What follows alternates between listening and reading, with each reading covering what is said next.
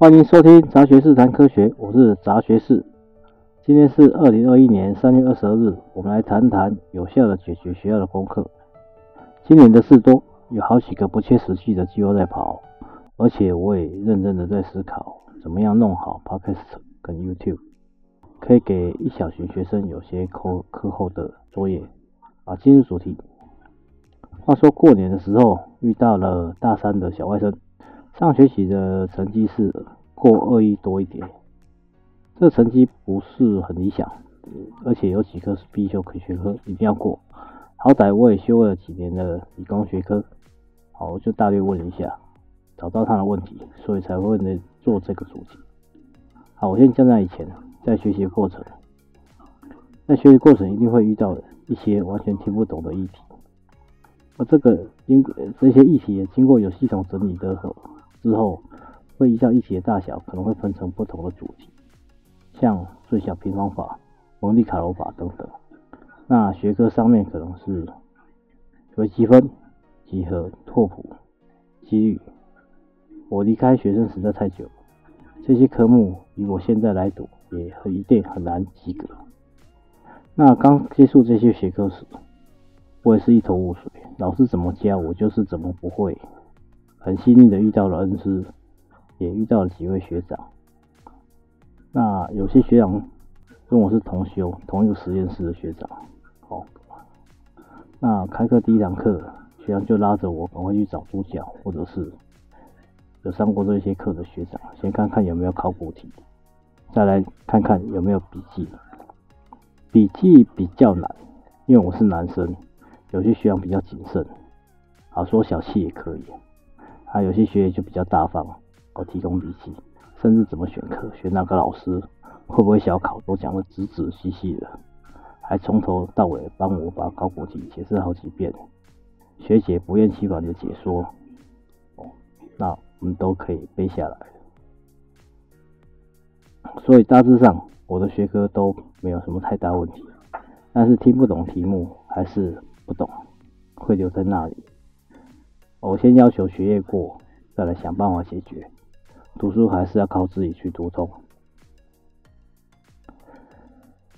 这个问题啊，我工作上也是常遇到。像这几年很流行的 Python，我大致上是不懂的。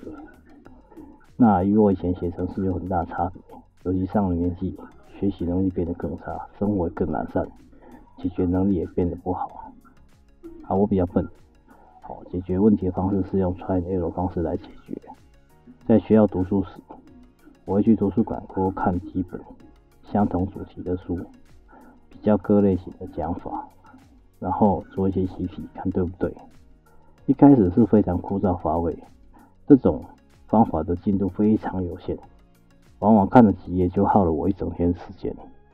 久而久之，就会遇到贵人，因为你一直在找这个主题，一定会有同好出现。然后我会主动去拜托同好，看看这个主题有没有什么切入点，或者是不同意见去找找看看，往往会有好的发展。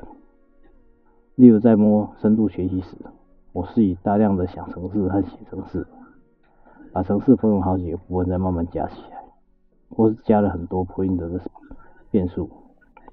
例如说，我一开始是不懂怎么把变数哦从文字或试算表拉进来成为阵列。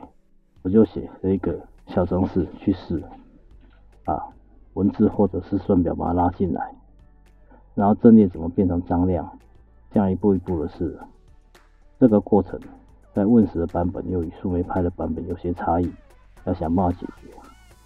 好，也遇到了 MUMPY 的有问题版本，渐渐的才能做出一些东西。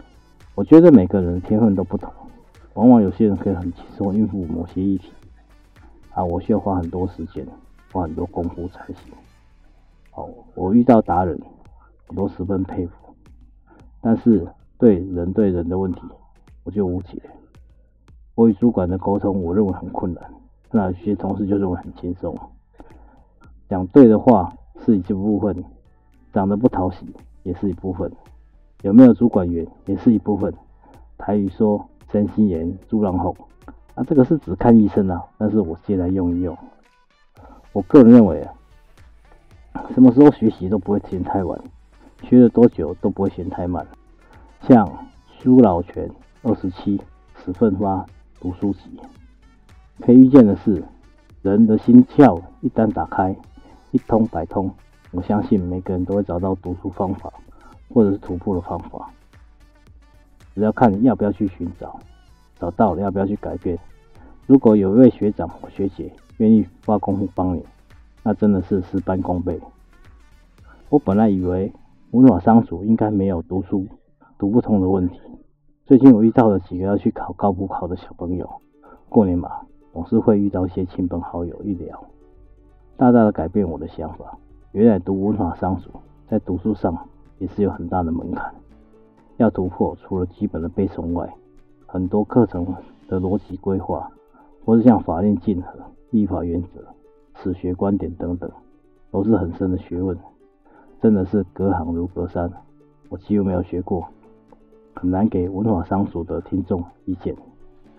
但是看到他们不定期的会聚小聚一下，讨论国考的内容。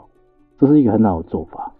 虽然国考每年名额就是那么多，每一个人还是那么愿意分发拨出一点时间相互讨论，哦，实诚可贵。祝他们能够顺利上榜。好，我是杂学士，Have a nice day，谢谢收听。